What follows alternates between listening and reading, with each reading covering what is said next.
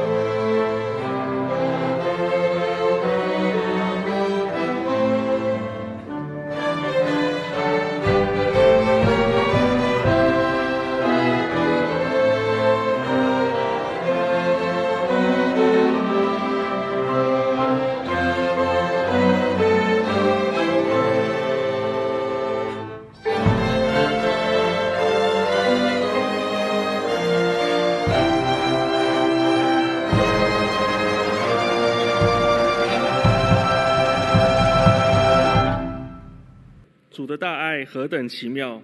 因神已差他的独生子做了挽回祭，丰盛恩典诉说不尽，荣耀归主名。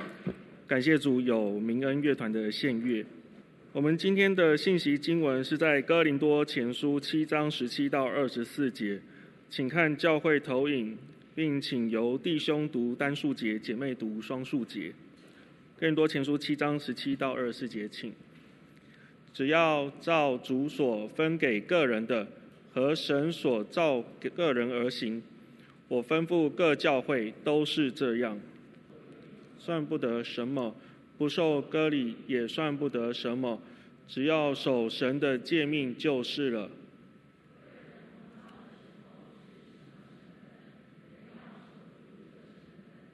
你是做奴隶蒙召的吗？不要因此忧虑。若能以自由，就求自由更好。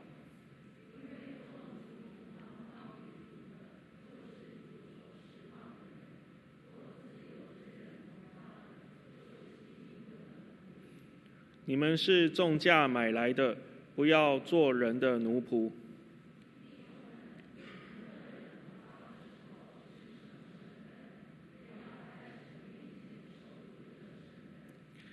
今天为我们证道的是许荣生牧师，题目是“照主而行”。弟兄姐妹平安。我们上个礼拜，如果你还记得上个礼拜的信息的话，好像主要都在讲婚姻，啊，讲单身离不能离婚，啊，或是再婚或者在基督徒在婚姻里面该当如何。可是我不知道你回去读了这段今天的信息经文，从呃，七章十七节到二十四节，你会觉得，哎，保罗为什么突然又离开婚姻的主题？如果你从二十四节再往后再读一点，你又发现他回到一个单身要不要进入婚姻的这样的一个一个一个一个论述里面。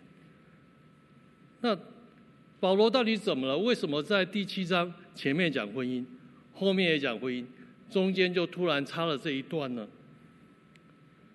而其实保罗在从哥林他在哥林多教会给哥林多教会信徒的教导里面，常常他用了一些教会实际发生的例子，但是却要论述一个更重要的主题。其实，在第七章也是这样。那为什么会从婚姻谈到今天你？你你好像提到这个，我们在主里要守住自己的身份。又突然变成身份了呢？其实这跟哥林多教会信徒的一些问题有关。如果你还记得一开始，在第一章到第四章，我们似乎在谈哥林多教会有很多人说他是属保罗的、属亚波罗的、属基法的、属基督的。保罗说：“哥林多教会是蛮有神的恩赐。他说他凡事富足，口才知识都全备。而哥林多人却追求那个有名的老师，呃，亚波罗啊、基法，这些都是有名的老师。而在一章开始到第四章，显明了其实哥林多人他们追求。”追求智慧，这个智慧是当时在希腊罗马那个背景里面，他们很崇尚那个呃口才很好的，在上台在台上可以讲论一篇头头是道、完整的一个一个信息的这些人，而这个在他们眼中，他们认为那是智慧，所以他们追逐这些教师，这些口才很好的人。难道他们是真的追求这些智慧吗？在哥林多那个地方有很多所谓的自由人。自由人顾名思义就是他不是奴隶的身份，但是他也不是贵族，他也可能不是罗马人，所以他没有尊贵的身份。啊他们可能是一些其他民族，像犹太人，但是他又不是奴隶。而这些人在哥林多这个地方，因为那个地方是一个经商的城市。诶，他们慢慢的就富有了。富有之后，但是他们没有地位，他们就会想要去追求这个人的称赞，使他们的地位好像比较高。所以他们就自高自大，他们追求这个智慧，他们就自高自大。他们以为跟着这些老师，他们就是保罗讲的属灵人，其实不是。保罗称他们是属肉体的。他们以为那个很有口才。可以在众人面前讲述一个完整的这个理论的人是有智慧的，他们追崇这样的推崇这样的智慧，他们却把神的智慧那个十字架的道理当作是愚拙的。保罗在一章三十节说：“你们得在基督耶稣里是本乎神，神又使他成为我们的智慧、公义、圣洁、救赎。”如经上所记，夸口的当指着主夸口。保罗推崇的是神十字架的道理，那才是真的智慧。夸口的当指着主夸口。但是这不是哥林多人的情况，所以随着在第二章，保罗就讲哥林多人他是属血气的，因为属灵的人他会依照依靠圣灵，他会明白神的奥秘。他会真的知道这十字架的真理，因此进到第三章，保罗就开始导正哥林多人对教师的看法，特别是这些说属我是属保罗，我是属亚波罗的，其实某一个程度，他们在哥林多的教会也是一群领袖，他们也是可以影响一般信徒的一群人。所以，接着在第三章，保罗也告诉他们一个真正建造教会的这个领袖，他应该用什么？用金玉宝石来建造，而且要建造在耶稣基督的根基上面。保罗开始导正他们的观念，并且告诉他们，他们是属肉体的，他们不是属灵的。最后，在第三章的最后。保罗甚至告诉哥林多的这些领袖们：“其实你们讲说你们是属保罗的、属亚波罗的、属基法的，你们错了。反而是这些神被神委托的这些使徒教师们，他们是属你们的。”在二十二节一章，呃，在二十二节三章二十二节说：“或保罗，或亚波罗，或基法，或世界，或生或死，或现今的事，或将来的事。”全是你们的，并且你们是属基督的，基督又是属神。所以，当更多人有这样的分党的问题的时候，其实他们背后是一个自高自大。他们追求，好像生命在信主耶稣基督的这个信仰里面要进钱，要属灵，但是他们其实却搞错了方向。他们好像在跟随这些属世的教师，其实神说错了，这些人都是来服侍你们的，这些人都是属你们的，都是你们的，并且提醒哥林多人，你们是属基督的，你们不是跟随这些教师，你们是属神的。其实这是哥林多人最基本的问题，就是自高自大。他们以为这些事情是属灵的，其实背后在那个自高自大里面，他们是希望得到一个人的称赞，以至于他们的那个社会的地位好像就比较提高了。也因此，在第五章、第六章的时候，保罗进到第二个议题是淫乱的问题。保罗说。你们不可与淫乱的人相交，要把这样的人交给撒旦，败坏他的肉体，使他的灵魂在主耶稣基督的日子可以得救。但是哥林多人却不这样做，在第五章的一开始，保罗就责备哥哥林多人说：“你们有淫乱的事，你们却不处理，这是因为你们自高自大。”显然，在哥林多人有一群人，他们认为他们今天属灵了，那个肉体的败坏就没有关系了。所以，他们认为淫乱在他们希腊罗马的背景里面，其实是很正常的。所以这些也不用处理。他们觉得我们反正已经属灵了，所以他们自高自大。所以还是自高自大的问题。所以保罗在第六章的十九节最后的结论，他说：“岂不知你们的身子就是圣灵的殿吗？这圣灵是从神而来，住在你们里头，并且你们不是自己人，因为你们是重价买来的，所以要在你们的身子上荣耀神。”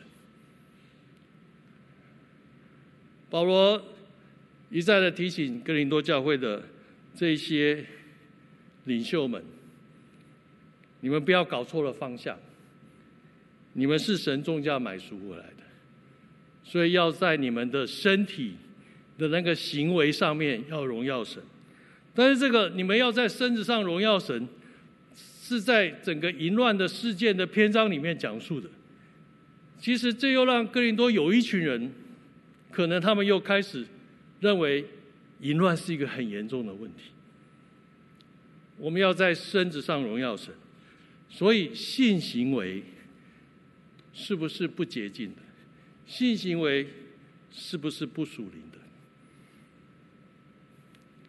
这样的矫枉过正，导致了第七章一开始保罗在谈什么？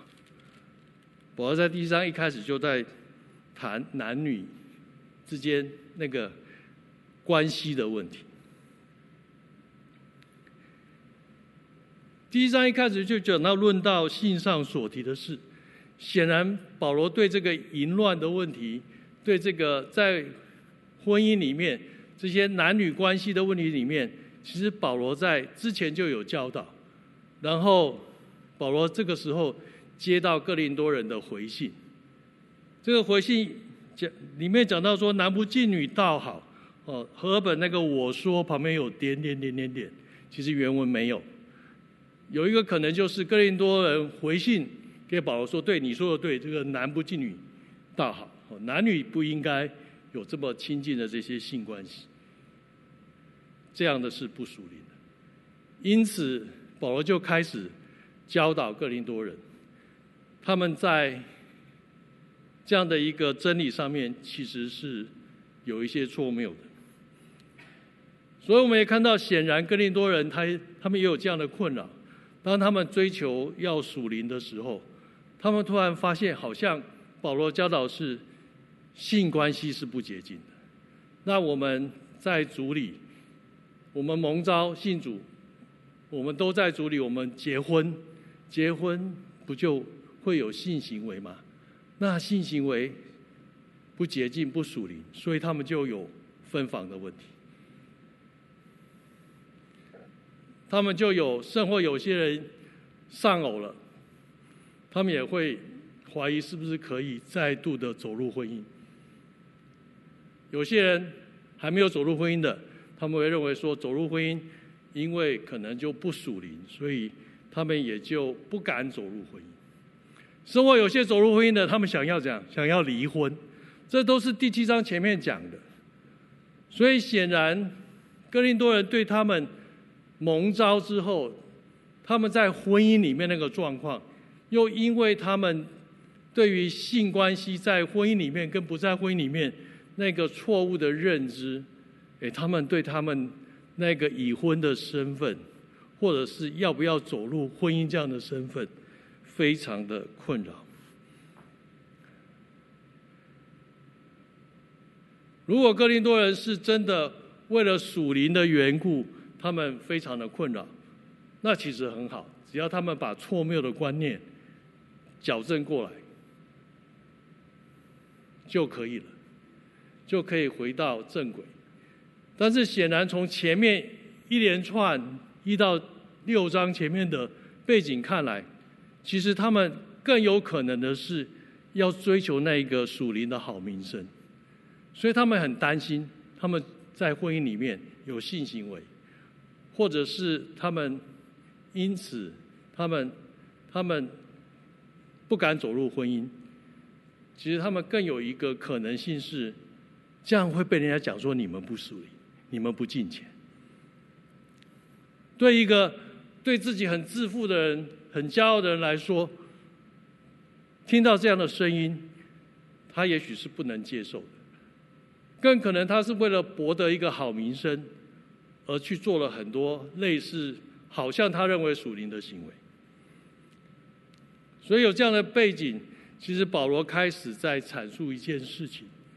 就是身份与蒙召的问题。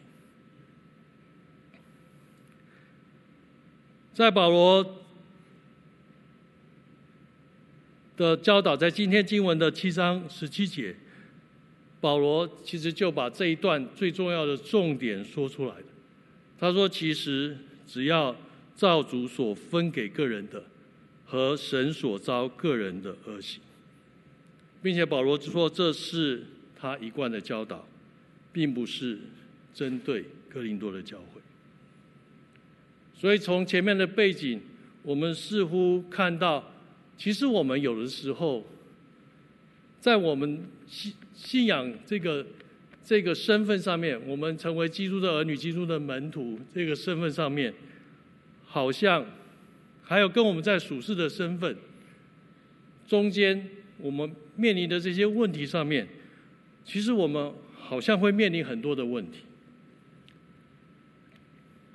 其实我们每一个人在这个属世的这个世界里面，我们虽然成为神的儿女，但是我们仍然在这个环境当中。其实我们都有很多重的身份，比如我，我在家里我是父亲，我是丈夫，我在家里我也是儿子，我妈妈就住在我的隔壁。我过去是在职场，是一个受人聘雇的这个职场的职员，如今我在这里。我成为一位神所托付的牧者，成为牧师。我们其实都有很多的身份。在前面我们看到哥林多的人，他们在困扰的身份里面，他们是丈夫，他们或者是妻子，他们或者是单身的，他们或者是寡居的，他们甚至有一些人，他们的另外一半是不信主。而这些身份当中，我们刚刚讲说，格林多人就产生了一些张力。其实，就拿我来说，在我那个多重的身份里面，其实先不论信仰，也有很多的张力。我在家里面，过去我们在教导我们的孩子的时候，诶，我们的夫妻之间有张力。而且在三代关系里面，当我们在教导我们的孩子的时候，诶，我的父母也会有意见，所以这也是一些张力的来源。甚或我做儿子的这个身份，而产生的这样的婚姻里面的婆媳关系，这也是一个张力的来源。其实有很多的这些的困难，对我来讲都是很大的压力，因为我就是夹在中间的那个人。所以，身份给我们带来的那个那个处境，常常是为难的。在家里，儿子要孝顺父母。当父母对我管教孩子有意见的时候，我要如何来面对呢？当我是在一个受雇者，我每天要工作的时候，这个时候突然老板跟我讲说：“荣生，我要升你。”我要给你升迁的机会，但是你要外派出去三年五年。这个时候，我要面对的是我的工作的处境，跟我在家里面孩子还小，我是不是要离开家出去三年五年？这些都是一些困难。生活在信仰里面，我也曾经遇到过，就是在一些升迁的机会里面。但是那个时候，我在教会里面有许多的服侍，我要选择，我要放下这些服侍吗？这就是在工作的身份跟在教会服侍的身份上面，也是会有这些张力产生。格林多人他们在婚姻的身份里面，因着性关系，他们在信仰里面产生一个张力，就是他们担心这会不属灵，因此他们。不同房，因此他们甚或想要离婚，甚至在另外一半不信主的时候，他们两个信主在一起同房都不可以了，另外一个不信主那更是不可以了，所以也产生了那要不要跟信主的另外不信主的另外一半来离婚？其实哥林多人他们面对的这些张力的时候，他们选择的是。改变身份，我从婚姻里面变成单身。我与那个不信主的分开，我不要走入婚姻，不要变成那个让我很难堪的身份。但是其实保罗虽然前面用了婚姻的例子来解释这个身份跟信仰之间造成的问题，但是。其实保罗的关注并不是在我们一般的身份的改变，其实更重要的是，当我们这个身份与我们有一一个另外一个蒙召的这样的一个情况的时候，其实这是保罗所关注的。所以保罗说，在二十节说，你们个人蒙召的时候是什么身份，仍要守住这个身份。在二十四二十四节也说，你们个人蒙召的时候是什么身份，仍要在神面前守住这个身份。保罗关心的是身份跟蒙召的问题。那到底身份跟蒙召的问题，身份跟蒙召之间有什么关系呢？的确，我过去我在职场，我是一个职员。可是我现在改变我的身份，我变成一位神的仆人，我变成一个牧者。这当中有神的呼召，我是蒙召全职服侍神，所以的确有一些呼召，呃，是要改变身份的，是要改变身份的。但是这里的。所谓的蒙召的这个呼召，是那个改变身份的呼召吗？其实看起来好像不是，因为保罗在这段经文之前谈到了哥林多的一个状况是，有不信主的配偶，这些不信主的配偶跟信主的人他们结合，他们在蒙召的时候，他们已经是在婚姻里面。保罗不是说这些人蒙召之后，他去找一个不信主的人结婚，其实是因为他们在蒙召的时候，他们已经在婚姻里面，但是只有一个人蒙召进入成为主的儿女，另外一个人还没有。所以显然这个蒙召，其实那个意思更是蒙神的呼召归入主的名下的意思。所以这里的蒙召，我们。要把它定位在，其实是一个人在主里面，他有神儿女的身份，并不是那些特殊的呼召，呃，呼召我们成为宣教师，成为呃牧师，成为教师，就像在以佛所书讲到的那几重的职事，那几重的职事的确是神特殊的呼召，那个是会改变身份的。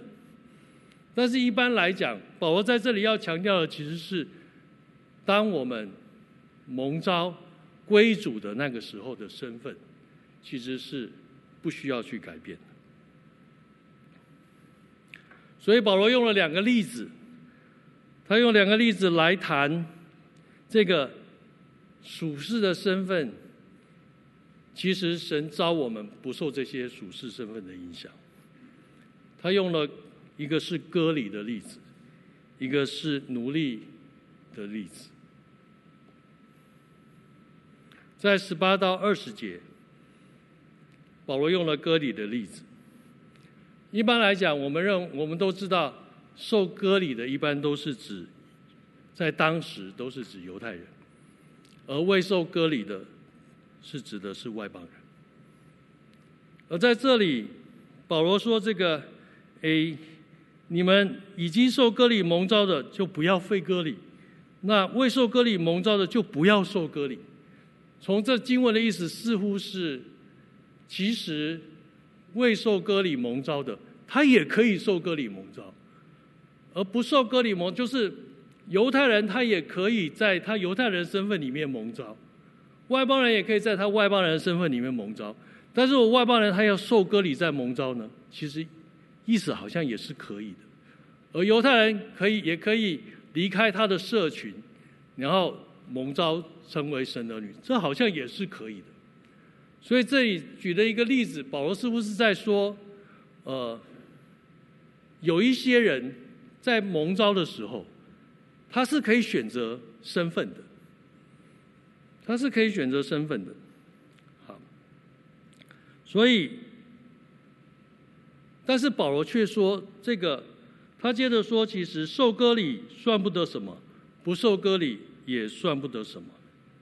其实保罗似乎是在说，对神来讲，当我他呼他神要呼召这些人归信于主的时候，这个身份不重要，他是犹太人或者他是外邦人，这些都没有差别。保罗说，福音其实保罗意思是福音的大能是超越。这个身份的限制，有割礼没有割礼无关紧要。的确，我想我们归入主名下的时候，上帝没有先要求我们，你要变成什么身份，你才能得着这份救恩。我们每一个人都不是因为什么身份的条件，我们进入这样的一个信仰，我们成为神的儿女。我们其实都是借着信，因着神的恩典。当哥林多人以一个自以为敬虔的信仰的理由，来成为一个借口，想要改变身份的时候，其实这是对真理错谬的认知。如果我们因为一些宗教的理由，我们就来改变那个身份的话，其实就好像这个身份会影响到救恩，所以这个身份好像凌驾于福音的大能。其实我们把那个重要性赋予这个地位的本身，而实际上，如果我们如此行，我们否定了恩典是神的救恩之道。我们今天可以得救重生，全然不是因为我们的身份。我们的地位，全然是神的恩典，不是因为你改变一个身份，你得到这个恩典。所以，当我们在这样的一个困境里面，我们想要去改换身份的时候，其实我们是认为福音的大能是不够的，福音的大能是不够的。但是其实不是如此。保罗在这里要强调的是，其实神的能力大过于一切。所以，当在这些身份当中，你不需要去改变。所以，就一个人与神的关系来说，如果我们因着本性，我们去选择那个我们可以置身其中的各种境况的时候，其实都与我们跟神的关系来讲是无关紧要的。那个不是我们跟神关系里面最至关重要的。我们什么样的身份，其实并不影响我们与神的关系。所以重要的不是社会各层面的情况，在这里经文讲的，我们与神的关系最重要的是，我们是否愿意遵行神的诫命。在第十九节的后段说，其实只要守上帝的诫命就是了。你跟神的关系不在乎你在世上是什么身份，你在世上是任何一个身份。当你不愿意顺服神，成为神顺命的儿女，来跟随他，其实你有再尊贵的身份都没有用。但是当你愿意顺服在神的面前，成为神顺命的儿女，你反而会超越这一切。所以，因此，在二十节，保罗在这个割礼的例子，他做了一个结论。他说：“个人蒙召的时候是什么身份，人要守住这个身份，因为身份从来就不是重点。”保罗举的第二个例子是奴隶跟自由人的身份。我们前面看到的那一个割礼跟未受割礼的，好像如果我们再往再跟前面的婚姻的例子比起来，好像是在比那一些，哎，我单身我可以走入婚姻，然后我可以决定要不要走入婚姻，好像是在指的这样的一个例子。保罗接着讲到的是奴隶跟自由人的例子，而这好像是在比拟那一些，哦，他蒙召的时候他信主了，他另外一半。却不是基督徒，却没有同时的蒙召进归于主的名下，这样的人其实他就卡住了，对不对？那奴隶其实是另外一个，他是不能选择自己身份的。奴隶必须按着主人的吩咐，按着主人的心意而行，他不能选择自己的地位。所以自由人是一定不会选择成为奴隶的。所以在奴隶的这个例子里面，保罗没有讲说奴隶的身份或自由人身份都算不得什么。保罗反而讲说，当你们做奴隶蒙召的时候，不要因此忧虑，不要因此忧虑。就好像保罗前面讲的，你们在婚姻里面，你们的另外一半还没有信主，你们不要急着就想要去改变这个身份，要离婚，要离开他，你们不要因此忧虑。你们要继续的按主而行。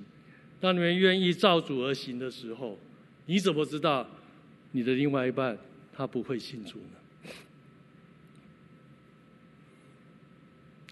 当在努力这个地方，保罗接着说：“保罗说不要因此忧虑。”之后，保罗接着说：“若以若能以自由，就求自由更好。”保罗在前面婚姻的例子里面讲到，如果这个不信主的丈夫，如果他要离开你的话，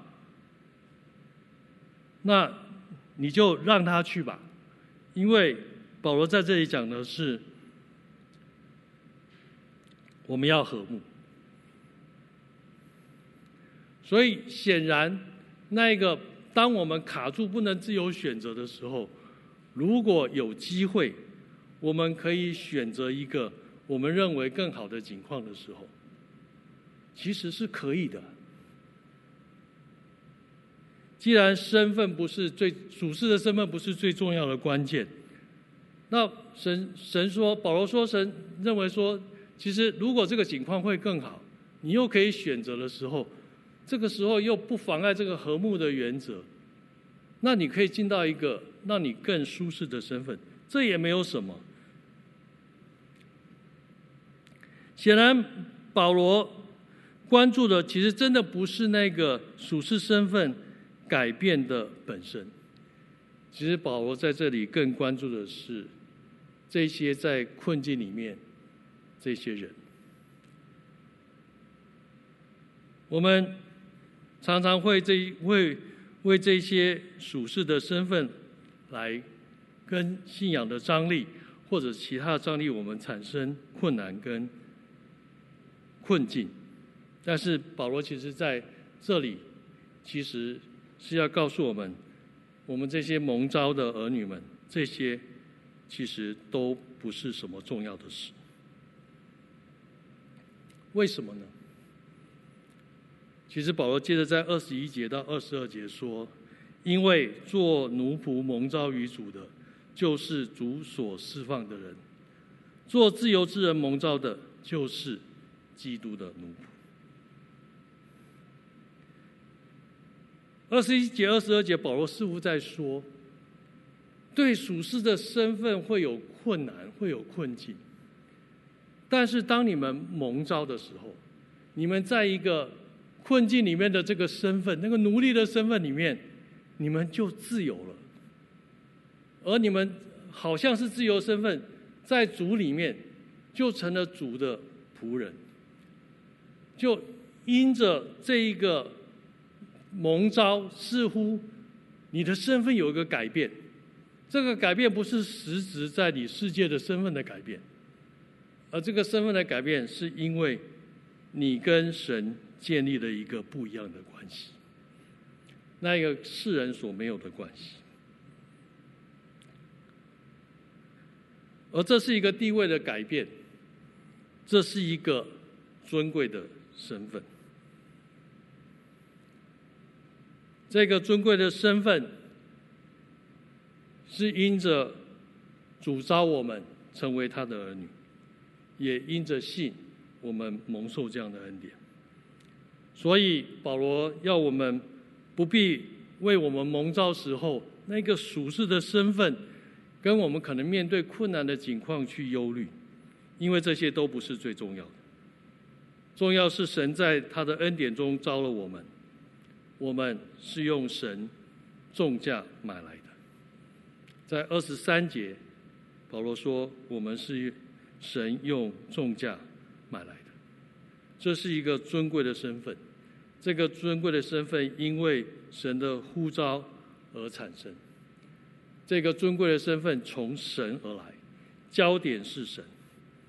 这个神的这个尊贵的身份，其实是我们与神的关系。我不知道各位用什么角度来看待这个身份。我们大部分人都蒙召成为神的儿女，你知道你有一个尊贵的身份吗？我想我们理智上，呃，读了这么多神的话语，我们都知道我们在主里身份尊贵。但是我觉得我们常常在一些境况里面，我们就觉得我们好像没有那么高、那么尊贵的身份。哥林多人。是如此，他们因着可能受到一些人的负面的评价，他们看不到这个尊贵的身份，他们反而去追求改变世界的身份，去符合了这个世界这些人的期待，然后就得到一个好的评价，你是智慧人，你有一个不一样的地位。我们常常也面对这些。我记得我在信主之前，可能是因为我的从小父母管教的方式跟成长的背景，我常常都会都会在父母的管教的关系里面，他们常常给我的都是负面的评价。他们常常就认为说：“你看人家邻居的孩子多厉害，多厉害，成绩多好，多好，多好。”而我的成绩永远都在中段。所以，呃，在这这个当中里面，我就会很在意人的评价，我就会认为自己其实是不好的。我一直到信主之后很多年，我才渐渐的在上帝的恩典里面肯定自己，我是宝贵的，我是尊贵的，我是神的儿女。即便有的时候我们在我们的身份里面，我们面对了一些困难、一些负面的评价。但是我们仍然是神的儿女，在神的眼中，我们是宝贵的。因此，当我们有这样的一个尊贵的身份的时候，其实保罗要告诉我们的是，不要被这个世界限制。我们是自由人，所以保罗说：“你们是重价买来的，不要做人的奴隶。”保罗也说：“当我们是自由人，我们蒙召的时候。”我们成为神的奴仆，神的仆人。其实这也在提醒我们，一个蒙召的基督徒。当我们说我们愿意接受耶稣基督成为我们生命的救主，其实这就是确立了我们跟神那个主仆的关系。而刚刚讲仆人要遵行主人的心意跟命令。也就是说，我们有这样的一个尊贵的身份，而这个尊贵的身份，更重要的是要来回应主的召命。就像以弗所书四章一节所勉励我们的，要我们行事为人与蒙召的恩相称。我们的日子仍然是在这个世界里。神把我们放在这个世界里面来招我们，是因为我们人与神的关系，其实任何属世的地位都无关紧要。其实一个人不论他属世的地位是什么，都不会更好。这不是说我们在这个世界上我们不用力争上游，我们不用上有上进心。其实不是的，其实乃是保罗乃是要告诉我们，其实一个生命被神呼召的人，他真的不用再去忧虑他属世的身份是什么，他不用耗费心力关注在他属世的身份上，因为这些都不是最重要的。我们在这个世界，我们仍然可以努力的生活，我们仍然可以努力的。尽我们的本分，尽我们该有的，我们在职场，在我们生活当中，去扮演好我们身份的角色。但是，其实保罗讲，其实更重要的是，我们的身份其实是决定在神的呼召，不是决定在我们的环环境里面。而神把我们放在这样的处境里面来招我们，其实是要我们来学习，学习在这样的处境里面，我们如何成为一个在神面前的人。我们要学习留在这个属世身份的身份的处境里面，学习活出神所要我们活出的，那就是所谓的一个在神面前蒙神悦纳的人。在这里，我就想到，其实，在小亚里问答里面的第一个问答，他说：“人的首要目的是什么？”人的首要目的就是荣耀神，并以他为乐。其实我们有一个最宝贵的身份，我们是神的儿女，而这个身份是要我们荣耀神，以他为乐。神把我们放在这样的一个处境里面，这是神分给我们，而神也召我们成为他的儿女。愿我们都在神的召命里面，我们不忧虑我们的身份是什么。我们荣耀神，与以神为乐，照主而行。我们一起来祷告。天父，我们感恩，因为你呼召我们成为你的儿女。但是你也把我们放在这个世界里面，帮助我们有不同的眼目，我们有不同的一个心思意念，好叫我们不再做这世界的困扰。